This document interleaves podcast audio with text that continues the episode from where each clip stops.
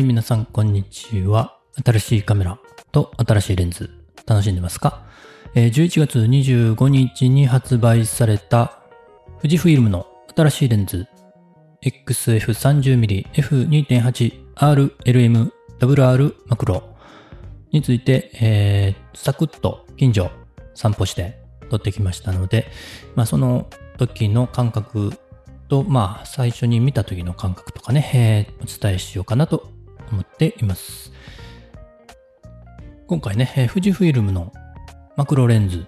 なんですけれども、純正で言うとね、今まで XF60mm F2.4 と XF80mm F2.8 というね、えー、2つのマクロレンズ純正ではあったんですけれども、それに加えて、え、30mm F2.8 のマクロということでね、えー、まあ、持ってみた感じ。ですぐわかるのは軽いということですね。比べてみると、XF60mm の方が 215g、XF80mm の方は 750g ということでね、まあマクロレンズなので、まあどうしてもね、え、重くなりがちかなとは思うんですけれども、今回の XF30mm のマクロレンズは 195g ということで、まあかなり軽く作られてるなということで、純正以外でもね、マクロレンズ、X マウントにつけれるマクロレンズあるんですけれども、例えば、フクトレンダー、マクロ、アポ、ウルトロン、35mmF2 っていうのは先先月、先々月、えー、最近ですね、発売されました。こちらが 265g。これもね、かなり軽いマクロレンズなんですけれども、ただこれは、えー、マニュアルフォーカスですね。オートフォーカスの機構がない分、軽くできるのかなという感じですかね。まあ、あと他にも、えー、七交渉のセブンアルチザンズ 60mm とか、名称工学 TT アルチザンの 40mm とかね。えー、あと、前から、以前からだいぶ前からカール・ザイスのね、50mmF2.8 とか、まああるんですけれども、まあ大体 200g は超えますね。と、フクトレンダーのね、そのマクロアポウルトロンでも 265g、カルツァイスが 290g ということで、まあ、195g というのはかなり軽い感じになりますね。でね、最初ね、レンズ見た時には、ちょっとね、もう少し短かったらなと。これ物理的なサイズね。もう少し、えー、長さが短かったらなと思ったんですけれども、カメラにね、つけて歩いている時には全く気にならない長さでしたね。えー、それよりも軽いということが良かったですね。うん。これは、今までね、よく使ってた XF35mm F1.4 と比べてもそんなに変わらないような感覚でお散歩フォトが楽しめるぐらいの重さになってますね。ちなみに XF35mmF1.4 が 187g。まあ 10g ぐらい、10g もないですね、差がね。なので、もうほとんど変わらないですね、重さ的には。で、違いとなると、やっぱり 30mm ということで、えー、画角が若干違ってきますね。XF35mm の方の画角は44.2度。まあ、以前もお伝えしたと思うんですけれども、まあ、直角二等辺三角定規の尖った方ですね。ぐらいの角度が XF35mm と思っていただけると分かりやすいかなと思うんですけれども、それよりも若干広い50度、50.7度ですね。XF30mm の方がね。まあ約5度の違い。これがね、意外と大きくて、スナップするにはこれぐらいの方がちょっとやりやすいかなという、えー、気がしました。これはね、まあ、人それぞれ個人差があると思うんで、えー、35mm、44.2度の方がいいという人もいれば、もうちょっと狭くてもいいなという人もいろいろいろね、えー、それはあると思いますが、私的には、この 35mm よりちょっと広めの 30mm、え、50.7度がちょうどいい感じかなという気がしました。で、もう一つ違うところ。えっ、ー、とね、レンズの名前に LM ってついてるんですけれども、これがリニアモーターということで、えー、フォーカスの速さがだいぶ違いますね。今までね、リニアモーターのレンズ使ったことがなくてね、えー、その速さ、ちょっと気づいてなかったんですけれども、まあ、とにかく速い。ね、えー、以前使ってたレンズではね、そんなに急いで撮るようなこともなかったんで、まあ、動くもの撮らないんでね、草花がメインに撮ってるので、そんなにフォーカスの速さ気にしてなかったんですけれども、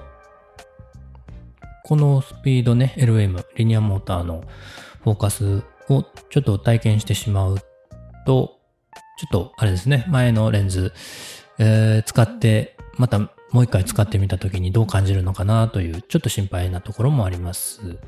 まあもちろんね、LM でないレンズ、ゆっくりのフォーカスのレンズも嫌いではないので、まあ今後も使っていくんじゃないかなとは思います。散歩フォト、スナップの撮影が気持ちよくなることは間違いないなと思いました。でね、大きな違いがあります。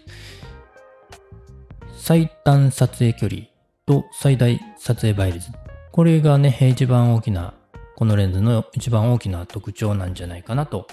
思います。まあ、マクロレンズなんです。それは当然なんですけれども。まあ、被写体に寄ることができる。で、どれぐらい寄れるのかというと、まあ、ぐーっとね、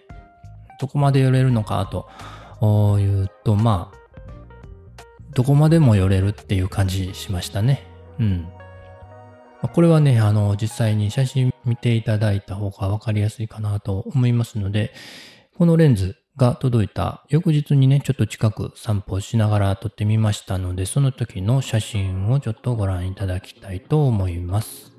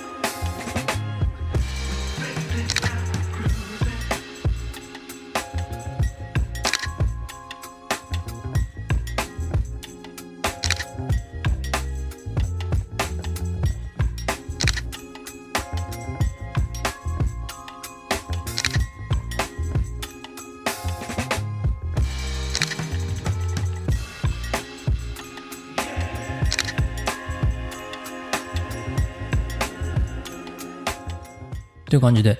まあ、とにかく被写体にぐーっと寄ります。あの、人の目ってね、不思議なもので、カメラにつけてるレンズとね、同じような視界、これ意識の問題なんですけれども、同じような視界になってるんじゃないかなと、人の目がね。XF35mm のレンズをつけていれば、その自分もその意識になる、そのレンズの視覚、視野と同じような意識になるというんですかね。ちょっとあ伝わってるかどうかわからないんですけれども。つまりですね、え草花のね、詳細な姿、ね、えー、というところはね、今まで見えてなかったのかもしれないなと思いました。これがね、今回のマクロレンズ XF30mm のマクロレンズにすることで草花の細部までね、えー、自分の意識が届く見えてくるから不思議だなという感覚がありました。つけるレンズで見えるものが違ってくる。見える世界が違ってくるんだなという感じですね。なのでね、えー、いろんなレンズをつけて歩いてみるというのもいいのかもしれません。寄れるクローズアップできるレンズ、かつサクサクと心地よくお散歩スナップができる。まるでね、全く異なる2種類のレンズを使ってるようなそんな感覚がありました。ということで、今回は11月25日に発売された富士フイルムの新しいレンズ XF30mm F2.8RLMWR マクロについてお話ししました。今回ね、まだちょっと触ってみた程度なので、まだまだね、わからない。つかみきれていないところもあり、あると思います。いいところ、悪いところ、ね、それぞれあるんじゃないかなと思いますのでね、もう少し、えー、いろいろ触ってみて、またこのレンズのことをお伝えできればいいなと思っています。今後も富士フイルムのカメラで撮影した写真を投稿していきます。チャンネル登録及び通知設定オンしていただけると嬉しいです。Twitter コミュニティと Facebook グループで、えー、富士フイルムカメラユーザーのコミュニティを運営しています。Twitter コミュニティではフィルムシミュレーションを投票で選んで投稿していただいています。来月12月、もうすぐなんですけれども、12月のフィルムシミュレーションはエテルナブリーチバイパスに決まっています。えー、皆さんのね、写真、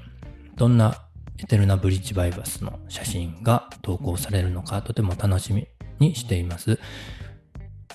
富士フイルムのカメラを使っている人、富士フイルムのカメラが気になっているという人はお気軽に参加お待ちしています。概要欄の方にもリンク貼っておきます。カメラと草花、旗本でした。